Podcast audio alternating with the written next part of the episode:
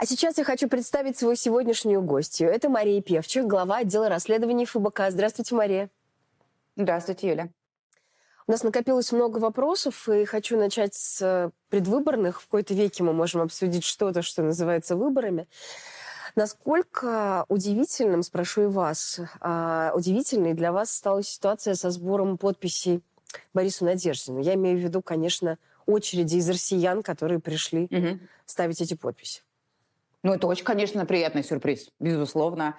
Эм, я думаю, что такого масштаба энтузиазма э, не ожидали ни с одной стороны, ни со стороны э, Кремля, ни со стороны оппозиции, ни со стороны, скорее всего, самого Бориса Надеждина. Да? То есть это какое-то вот стечение обстоятельств, э, которое оказалось приятным сюрпризом для нас, неприятным для Кремля, ну и вот которое сейчас, скорее всего, закончится какими-то вот ну, срочными мерами которые администрация президента будет а, принимать, чтобы этот вопрос чтобы этот вопрос решить, потому что, конечно, не дело вот такой фактически стихийный протест, да, так и что-то среднее между э, митингом, да, вот в рамках этой очереди и кампанией и так далее в существующих политических реалиях это не то, что Кремль может себе позволить.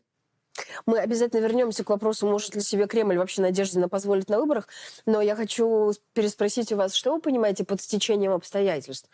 Что, по-вашему, повлияло на то, что эти очереди образовались? Я думаю, на это повлияло два года, даже, наверное, три года абсолютного вакуума с точки зрения политической активности.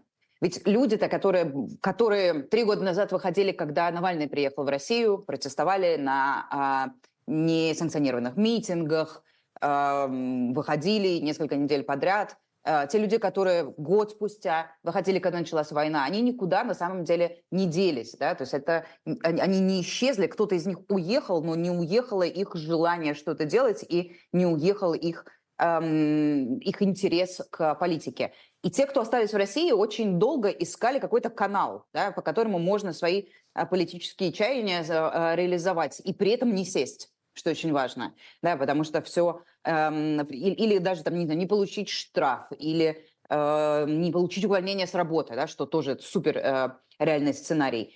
И ничего, никакого такого канала не существовало вот до момента объявления этой э, президентской так называемой э, гонки. И э, если что-то долго держать э, закупоренным, если не давать выходить этому воздуху никак, ну, то, конечно, рано или поздно он где-то и как-то начнет э, просачиваться. Он не взорвался, да, мы не увидели э, э, пока гигантских каких-то протестов, да, которые связаны с тем, что все эти настроения подавлялись на протяжении, э, на протяжении многих-многих-многих лет.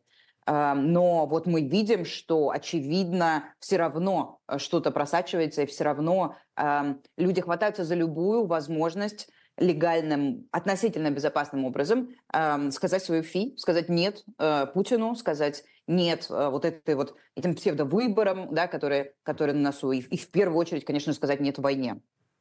Вот э, на самом деле нам э, из разных точек мира кажется, что это действительно такой относительно безопасный способ. Ну, сказать, высказать свое мнение в том смысле, что ну, не может же Кремль наказать человека за то, что он ставит подписи, взять его на карандаш и сделать что-то такое. Но mm-hmm. мои знакомые в Москве на полном серьезе обсуждают, очевидно, между собой и передают этот слух мне, что вот очередь за Надеждина и любое будущее проявление будет переписано, значит, этот список ляжет на стол ФСБ. И если я верно понимаю, все-таки поход в эту очередь, но если этот слух циркулирует, оказывается для людей очень смелым поступком. То есть, ну, представьте себе, если люди верят, что они завтра значит, окажутся в каком-то списке ФСБ, все равно туда идут. То есть смелости больше, чем кажется. Настолько ли это безопасно, насколько нам кажется, давайте, из спокойных европейских стран?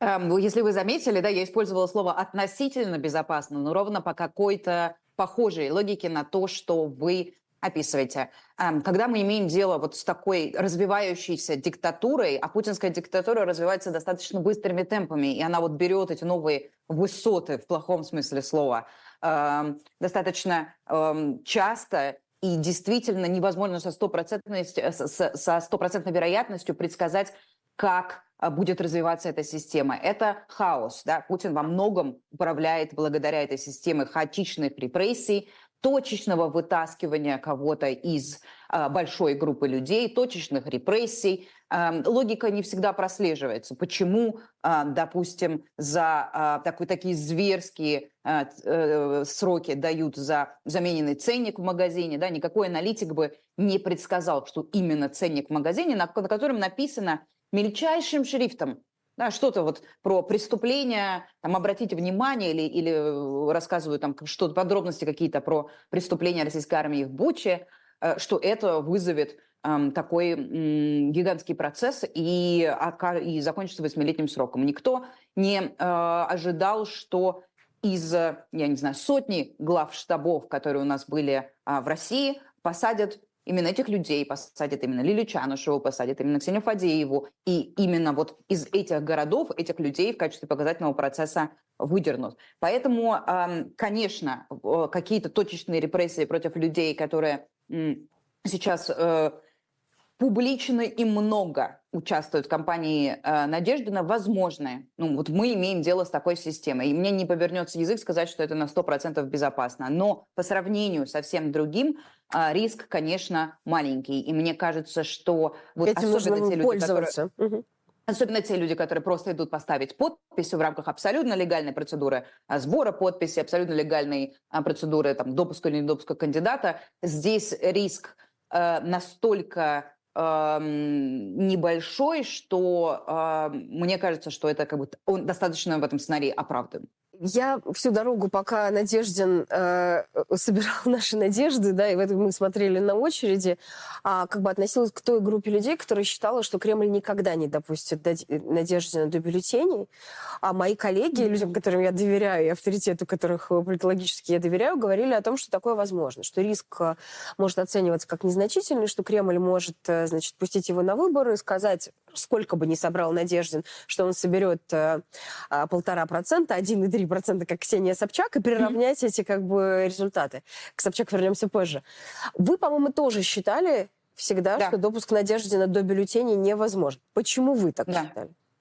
Ну, я так считала и, и до сих пор так, э, так считаю. И сейчас э, выглядит все как будто там, э, скорее наш с вами прогноз э, сбудется, чем наоборот. Значит, как будто в начале, возможно, даже у Надеждина было больше шансов. Э, я думаю, что ситуация в том, что действительно там часть системы чуть-чуть подразболталась и вышла из-под контроля. Не полностью, но, эм, ну, как бывает в механизме, да, какие-то шестеренки вот того, что задумал Кириенко, работают хуже, чем, чем он ожидал. И это можно, эту гипотезу можно э, подтвердить простым наблюдением. Ведь мы можем зафиксировать несколько точек вот во всем этом процессе и э, попытаться понять, как, как администрация президента хочет, чтобы это выглядело. Вот вначале э, зачем-то попросили огромное количество фейковых кандидатов, э, да, вот Бабурина, Богданова э, и, и, и, еще несколько человек, попросили их собирать подписи и вот не клоунским э, форматом, да, что вот я просто объявляю, а потом не собираю и исчезаю. А они же ну, не притворялись всю дорогу, правильно? Они принесли, приносили какие-то коробки в ЦИК, что-то там э, рассказывали, что они как будто это делали. Они, естественно, ничего этого не делали. Там у них даже адресов штабов не было, э, не, не было указано. Но тем не менее, да, они зачем-то там появились, их зачем-то попросили в этом поучаствовать. Видимо, возможно, первая схема Кириенко э, и администрация президента, первое видение выборов было такое. Вот э, 3-4 клоуна в бюллетене, 3-4 абсолютно бесполезных каких-то э, кандидатов. Не, нету лидера, соответственно, э, коммунистов, кто-то послабее, да, и менее узнаваемый. Ну и в силу естественных причин нету э, лидера ЛДПР, и вместо него там крайне отвратительный персонаж Слуцкий. Но мы видим, что, как, что сразу после очередей Надеждина эту схему свернули. Да, и те, всех тех людей, которые, очевидно, попросили поучаствовать в полном формате, создать видимость того, что этот Масон Богданов и Бабурин собирают подписи, их откатили. И они достаточно таким, ну, стыдным и нелепым образом прямо в здании ЦИКа сказали, мы тут принесли э, подписи, но, пожалуйста, но мы удостоверение свое кандидатское брать не хотим, не регистрируйте нас, пожалуйста, мы поддерживаем Путина.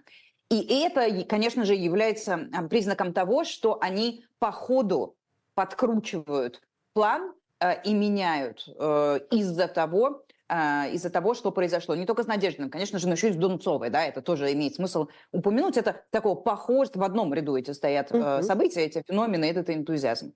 А, увидели, посмотрели и, и поняли, что нет, рисковать не стоит.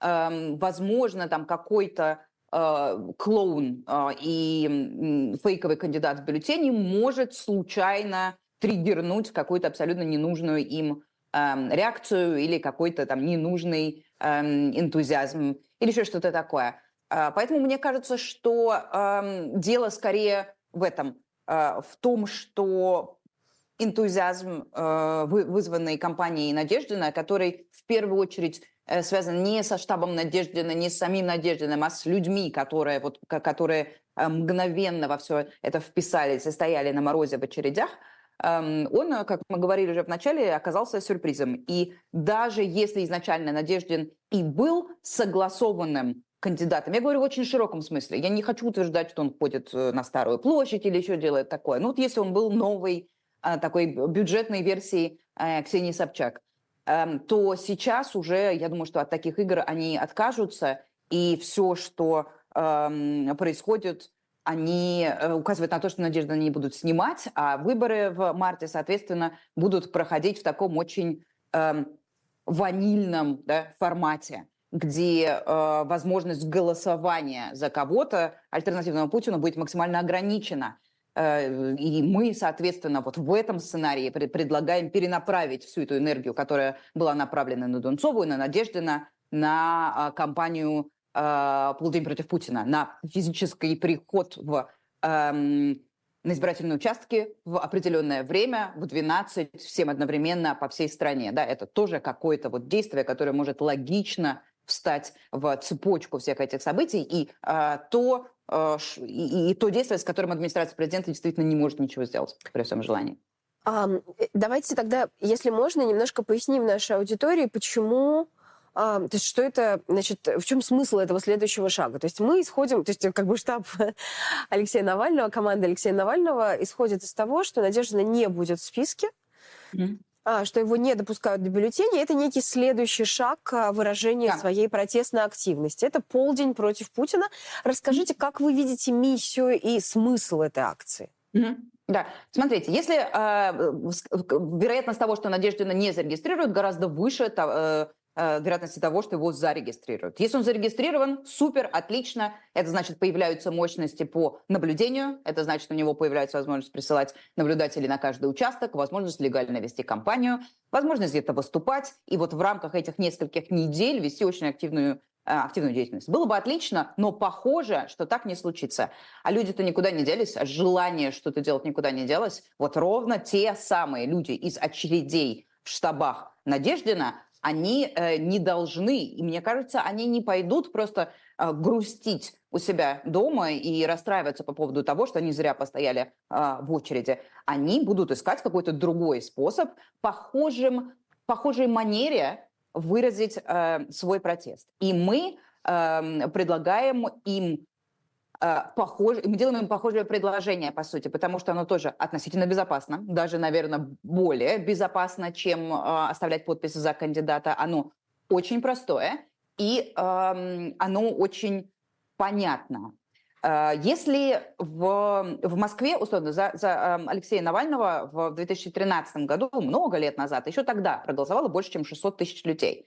Э, понятно, что с того времени поддержка Навального э, росла, и у нас были более мелкие выборы, где Навального не было, например, Мосгордумы, где там были сопоставимые цифры поддержки.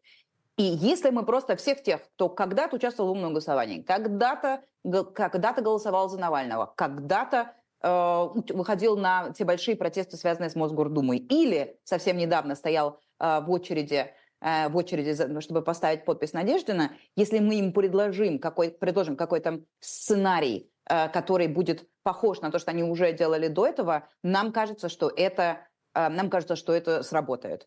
Эм, это такое, такая форма, несложно назвать это одновременными я не знаю, митингами или флешмобами или чем-то еще. Это вот это немного новая активность, э, которая должна не только показать, что эм, людей больше, чем кажется, да, а это ровно то ощущение, от, от, от которое появилось э, от очереди Надеждина, да, я, не один.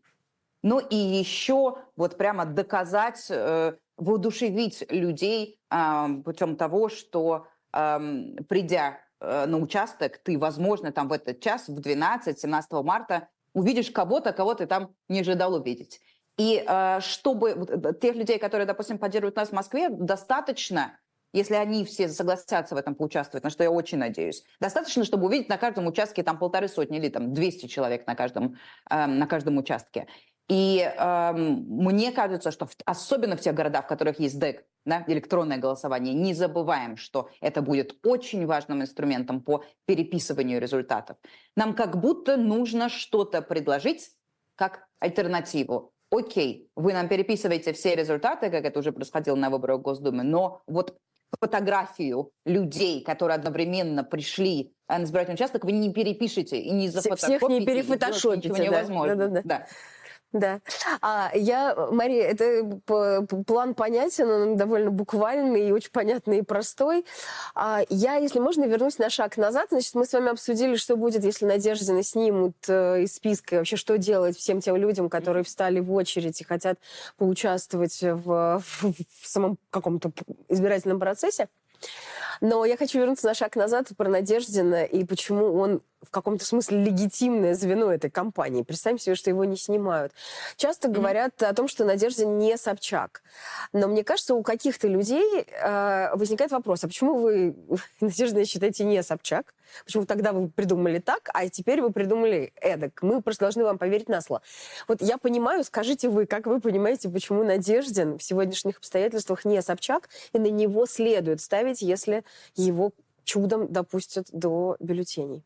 Ну, потому что Надеждин в этой ситуации это совсем не Надеждин, да, это, это некий коллективное, коллективный символ, большой символ того, что во время войны все равно возможно и э, реально каким-то образом коллективным а, там, голосовать, протестовать, выражать свое мнение и так далее. Времена все-таки сильно, э, сильно разные. Да и, собственно говоря, да и люди тоже э, разные, если уж так э, по сути э, рассуждать. Там Ксения Собчак была совсем совсем заказная история. Э, история. Алексей Навальный рассказывал, как э, Ксения до того, как объявить о, о том, что она будет выдвигаться президента, приезжала к нему домой, обсуждала это с ним и говорила, что ей предлагают какие-то огромные деньги за эту кампанию и э, что он, он ее обязательно должен поддержать. Очень, важен, очень важна разница контекстов между тем, что происходило тогда с Собчак и сейчас с Надеждиным, потому что тогда Собчак была выдвинута а, как альтернатива Навальному. Тогда Навальный год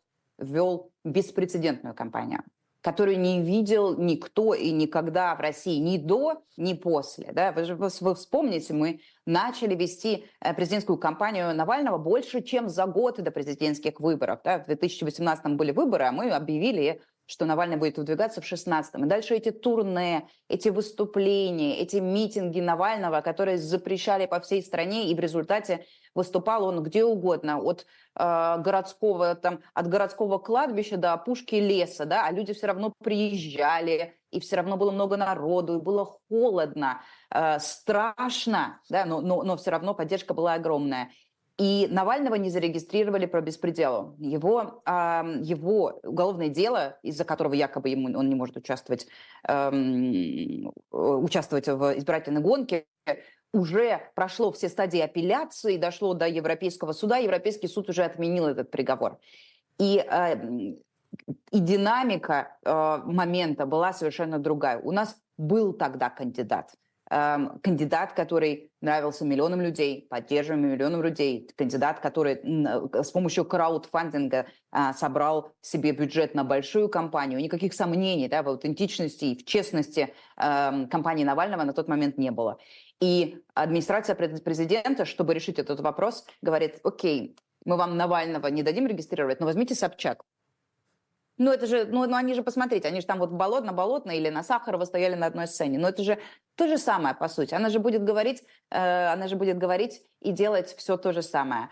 Э, она же вот у вас там на дожде ведет на позиционном канале передачу. Это же все то же самое. То есть, и это такая вот махинация, подлог и настоящее спойлерство. Да? А поэтому мы э, относились тогда к тем выборам в 2018 году совершенно по-другому, и мы, мы, мы агитировали за активный бойкот, за то, чтобы люди поняли вот весь это, всю суть этой махинации, что кандидат есть, и он классный, и он может набрать много на президентских выборах. Но вместо этого нам предлагают фейкового кандидата, главная миссия которого мы, мы, увидели в самом конце, когда м, объявляли результаты, или это было какое-то мероприятие другое протокольное, связанное с, уже после выборов, и Ксения Собчак к ней подошел э, журналист, попросил прокомментировать, вот как, как, как, что вы думаете по поводу результатов, по поводу того, что вы там набрали какие-то один там с чем-то процентов, или я уже не вспомню сколько, на что она, разведя руками, сказала, ну вот, увы, вот столько людей в нашей стране поддерживают либеральные идеи, идеи эм, борьбы с э, коррупцией и прочие, э, прочие такие идеи. Ну вот, э, к сожалению, так. И в этом, как бы, это, это, это ужасный месседж, да, это ужасное сообщение, это неправда, и, и это э, не Рукотворная то, что... неправда. Да, это не то, что соответствует действительности и так далее. И все-таки, и, и, ну, по, поэтому, конечно, мы не можем про Надеждина, если вдруг он не начнет выкидывать какие-то такие же фокусы, э, мы, конечно, не можем э, сейчас на этом этапе говорить такое же про Надеждина, что он делает то же самое. Возможно, как мы вот возвращаясь к началу нашего разговора, возможно, такая была задумка изначально, да? Но есть э, линии, да, есть на самом деле очень важный э, какой-то такой суммирующий фактор того, что вы сказали. Есть много причин, была договоренность с Кремлем, какого уровня договоренность с Кремлем, как развивались события, как развивался допуск, недопуск. Но есть один очень важный факт. Вот мы с Марией Певчих считаем, что разница между Надеждиным и Собчак заключается в том, что в той ситуации она была спойлером конкретного существующего в реальности кандидата. А сейчас такого кандидата нет. В этом смысле э, Борису Надеждину некого спойлерить. И это принципиальная разница между этими двумя событиями. И если можно, я перейду на следующую тему. А, ну, в смысле, не на следующую тему, а на следующий вопрос той же темы. Вы очень э, забавно ранжировали в одной из программ популярной политики всех оставшихся кандидатов, спарринг-партнеров Путина. А в том смысле, что Дованков, значит, моложе, и даже как будто, если ты не вдумываешься, похож на обычного человека, можно можно его спутать с, с кандидатом. Mm-hmm. Вот, не с содержательным, но с таким вот, который умеет что-то mm-hmm. такое складное, гладкое говорить. И что он более опасен для Путина, не знаю, в силу возраста, как писала Медуза, или в силу вот этой своей гладкости. А вот Слуцкий идеальный человек, полное отсутствие харизмы. И, главное, очень плохая биография. Приставал к э, журналисткам, даже, собственно, Кремлю. Это можно вынуть из рукава в любой момент. Вот э, расскажите еще про это. Вот, что ну, слушайте, я, э, я удивлена тому, что в бюллетене окажется Дованков. Э, угу. Для меня, э, я, мне, мне не очень стыдно, потому что я не стараюсь не делать политических прогнозов и э, не, не притворяться экспертом в электоральной политике, но чисто вот интуитивно, как обозревателю всего этого, мне казалось, что Путин предпочтет абсолютно пустой бюллетень. Да? То есть э, его желаемая картина – это когда в бюллетене четыре фамилии, и он э, без обсуждения, без какой-либо дискуссии самый лучший. Желательно еще самый молодой, да, если, если такое возможно. Но, но как бы в 72 это уже э, достаточно, достаточно сложно.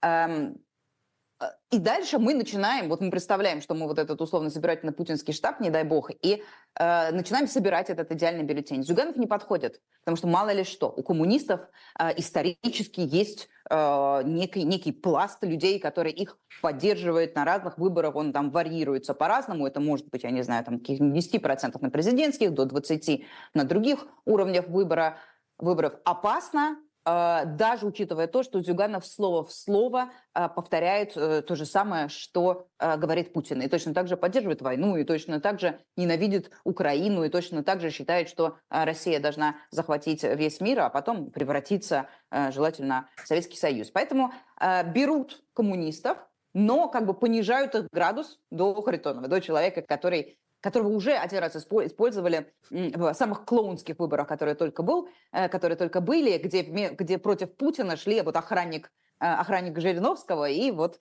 эм, и Харитонов. Эм, окей, подходит. Дальше ЛДПР. Э, расскажу вам историю о том, как я несколько раз звонила с помощью нашей агитационной машины. У нас есть такая штука, мы это используем вот в рамках нашей кампании «Россия без Путина». Можно подключиться к специальной программке, которая тебе выдает случайный номер в России, и анкету. Ты звонишь, там поднимают трубку, ты просишь поговорить несколько минут, но как бы анкеты и вопросы сформированы таким образом, что они как бы наталкивают а, респондента на какие-то размышления, на какие-то мысли, э, связанные с политикой. Вот я звонила несколько раз и много раз слышала, слушала чужие звонки. Эм, один из самых частых вариантов, которые я слышу, задавая вопрос а знаете ли вы что-то об оппозиции? Слышали ли бы вы что, что-то об оппозиционных партиях? Какую, и кого из оппозиции вы готовы были поддержать? А самый частый ответ, который я слышу, это Жириновский. И не спасает меня даже аргумент э, о, о том, что он умер.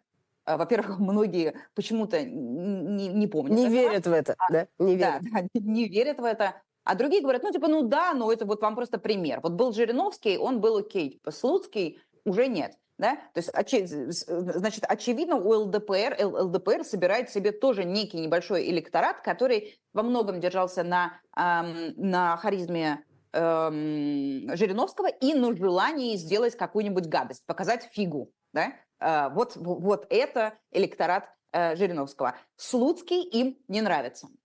Я, к сожалению, Юль, к моему гигантскому сожалению, Юль, я подозреваю, что он им не нравится не потому, что он э, приставал к журналисткам и э, вел себя ужасно, унизительно, и вот прям весь цвел и лоснился, да, от того, какой он э, настоящий мужик, а то, как вот он, а что такого, что я там схватил за ляжку, да, какую-то журналистку, а что такого, что я там предложил ей вместе там пойти, скажем, мягко там на какое-то свидание или еще что-то, а что такого, что у меня там Бентли, пентхаусы и все прочее. Вот типа я такой. Э, и он прям это видно. Мне кажется, что часть его мерзости Слуцкого заключается именно в этом, в том, что он абсолютно беспардонен. Да, вот он выходит весь абсолютно, то есть э, там живого места на Слуцком нет. Он и коррупционер, и отвратительно себя ведет, и э, политика у него отвратительная, и партия у него говно. Ну, то есть все с ним. Ну, вот просто вот невозможно найти что-то хорошее по поводу Слуцкого. И поэтому выбрали его. И я готова спорить на деньги, что никто не сможет в этой странной викторине найти, найти, найди хоть один плюс у Слуцкого, никто не сможет заработать ни одного очка. Идеальный кандидат, оставляем. И в идеале я бы сказала, что нужен был, видимо, кто-то там, кто-то третий, ну, чтобы не было три человека в, а, не было три человека в бюллетене. И вот а, в результате размышлений оказался Даванков. С их точки зрения, не оптимальный сценарий вообще. Но мы понимаем, что партия «Новые люди» – это полностью подконтрольная партия. Да? Это полностью искусственный концепт, который скроен по лекалам оппозиционной партии, скорее всего, да, какой-то вот там партии Навального. Да? Это видно по брендингу, это видно по тому, как они что и как они говорят, и как они выглядят, и какой месседж они э, посылают. Да, вот и, и, окей, есть новые люди. Глава э, партии «Новые люди», видимо, то ли не согласился, то ли тоже они порешали, что м-м, опасно. И выбрали Дованкова, который уже э, зарекомендовал себя замечательным статистом на выборах мэра Москвы, которые прошли э, буквально несколько месяцев назад. Э, за ними почему-то никто не следил, мы за ними очень следили, вот там в том числе вот я смотрела за деятельностью Дованкова, чтобы понять, да, вот как, как, какова задумка. Да, это кандидат, который вот малые дела, возведенные там в квадрат или в куб или еще как-то. Вот он всю свою кампанию на выборах мэра Москвы построил вокруг шаурмы. Я уже даже не помню, в чем там была ситуация. То ли она ему не казалась невкусной, то ли он хотел стандартизировать э, соус, в который ее кладут, или мясо, или еще что-то. Вот он всю эту кампанию ездил по шаурмичным, и э, рассказывал э, свою абсолютно одну и ту же историю про шаурму. Или там приезжал в какой-то район далекий, московский, случайно проходил мимо одного и того же дома, каждый раз в каждом сюжете про него им встречалась козочка, и каждый раз они говорили, посмотрите, как удивительно, так в близком каду, а тут вот козочка ходит. Э, и это как вот повторялось, ну, они придумали пять фокусов, и решили эти пять фокусов показать всем. Сначала в интервью у Собчак, потом в интервью у а, такой популярной ютуберши Алены Блин, которая обычно такие всякие там более в Z-аудиторию уходят. Вот, и в каких-то там еще роликах. Сейчас они попробуют сделать все ровно то же самое. Дованков, задача Дованкова эм, с точки зрения Кремля – это просто быть э, маленьким и незначительным. И ни в коем случае не заходить за определенные линии. И я уверена, что он просто будет это э, то же самое делать, заигрывать, подмигивать, но при этом, конечно же, ничего не делать по сути. И нам всем очень важно помнить, что э, Дован... нельзя даже с Надеждиным в один ряд э, ставить Дованкова. Не то, что там с какими-то там оппозиционерами оппозиционерами. Это человек, который там, с каким-то даже особым статусом да, в Госдуме сидит, он то ли там вице-спикер, то ли еще что-то у него, он, он там вроде как бы статусный да, депутат.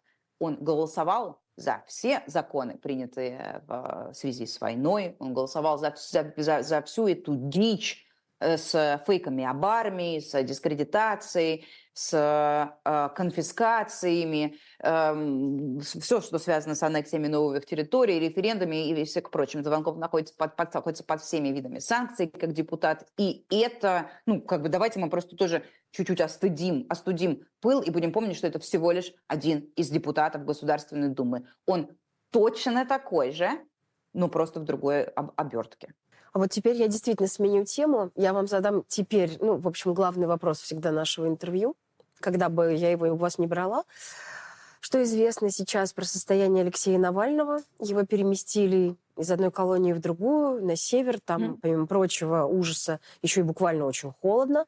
Что вы знаете о его состоянии здоровья, настроении и вообще быте? Очень, мы, знаем, к сожалению, очень мало, потому что вместе с переездом в удаленную колонию, а там параллельно с этим, вы помните, происходил процесс полного отрезания Навального от любой коммуникации. Это все началось с, ну, наверное, в первую очередь, с посадки э, трех его адвокатов, э, с э, полного цензурирования переписки и с переездом в эту новую, э, в эту новую колонию, где не работает онлайн онлайн-сервисы, которые позволяли обмениваться, э, ну, хотя бы просто какими-то фрагментами да, информации о здоровье и получать ее относительно оперативно. Естественно, через все эти зоны телеком и так далее невозможно обсуждать никакие э, процессы, связанные с, там, с работой или с чем-то, что мы не хотим, чтобы узнали, потому что, естественно, все это читается и цензурируется.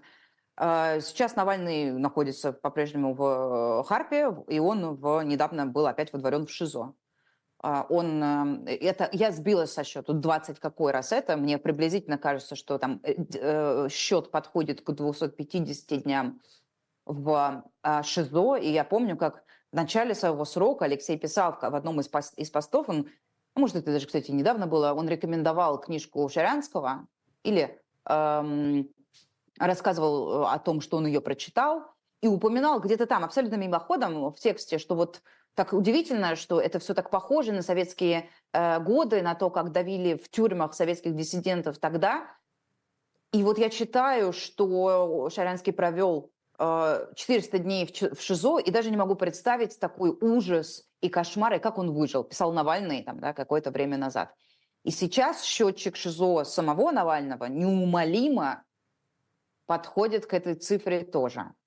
ШИЗО, они везде ШИЗО, они везде одинаковые. Это везде бетонная коробка, да, из которой нельзя выходить, в которой ничего нету, и в а, которую а, на, весь срок тебе предлагается там, од, од, одна книга, и все. А если эта книга каким-то образом, не знаю, а если ты еще, допустим, хочешь Библию, да, как Алексей рассказывал на, на суде, то а, все, книга тебе больше не положена, и газета тебе больше не положена, да, там, будь добр, выбирай. А, мы понимаем, что любой шизо – это ужас, мы понимаем, что любой, любой шизо – это пытка. Мы видим, что в Харпе, к сожалению, происходит все то же самое, что происходило во Владимирской области. Все причины, по которым его выдворяют в ШИЗО, один в один, они все выдуманы. Да? Не представился по форме, а, не застегнул а, пуговицу, не, не закатал манжет. Это, вся, это, это, это все абсолютно то же самое, но просто теперь на гораздо большем удалении наверное, может быть, где-то в каком-то мире, я и надеялась, что, может быть, там, но все-таки новая колония, вдруг там какие-то э, степень людоедства их будет меньше, чем степень людоедства людей в Мелехово, Владимире. А, ну, нет. А, к сожалению, мы видим все то же самое. К сожалению, московские указания они слушают э, точно так же и по такому же беспределу э, продолжают оказывать психологическое давление на Алексея. Эм, из, тех, из той обрывочной информации, которая у меня есть, она, опять же, она поступает не напрямую, через там, каких-то там, знакомых и так далее, ну, как бы он, он в порядке с точки зрения его морали и духа. Мы видим, все-таки у нас есть шанс посмотреть на него на судах, это очень важно. И я каждый раз, когда вот есть эти заседания суда, даже учитывая, что Навального там показывают в экране телевизора по видеосвязи, да, и там почти ничего не видно, и почти ничего не слышно, и качество звука такое, я все равно каждый раз очень жду.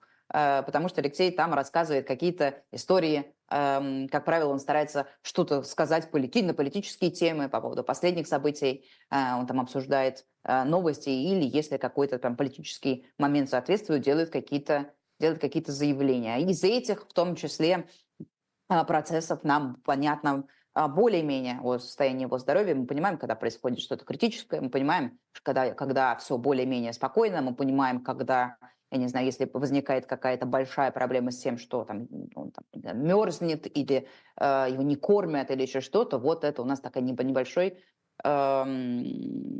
через эти жалобы, да, которые он непрерывно подает на ФСИН, мы вот из этих жалоб тоже, соответственно, делаем выводы о том, как к нему в колонии относятся. Простите, пожалуйста, что, что без каких-то более оптимистичных и, и светлых новостей э, на эту тему, но ну вот так, такие, э, такие суровые реалии, да. такое время. И вот я сейчас на календарь посмотрю, вот 7 февраля, вот три года уже, три года уже такие, такие реалии. Я понимаю ваш ответ и понимаю, что других деталей у вас для нас нету. Я понимаю, что это вещи несопоставимые, но не могу вас не спросить. Э, команда Навального а, пусть и не подвергается таким репрессиям, как ее лидер Алексей Навальный, который, mm-hmm. в общем, остается примером невероятной жизнеустойчивости и какого-то такого э, крепкого духа, я даже не знаю, как сказать. А, вот, и, и того самого оптимизма, которого нам с вами в разговоре не хватает, вот Алексей его являет все время в каждом своем посте, видно в том окошке, куда вы смотрите. С вами случилось недавно, ну, это уже как бы комикс, да, но все-таки, может быть, он как-то влияет на вашу жизнь.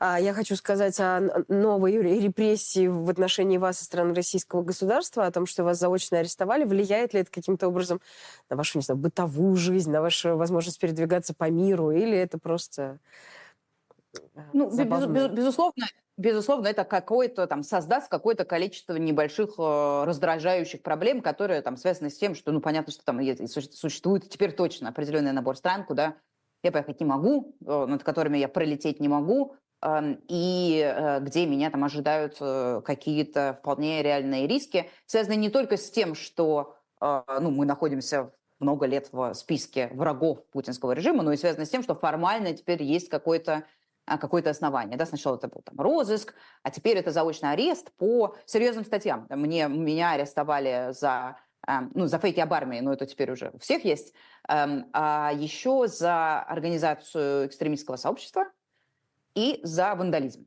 Про вандализм не спрашивайте.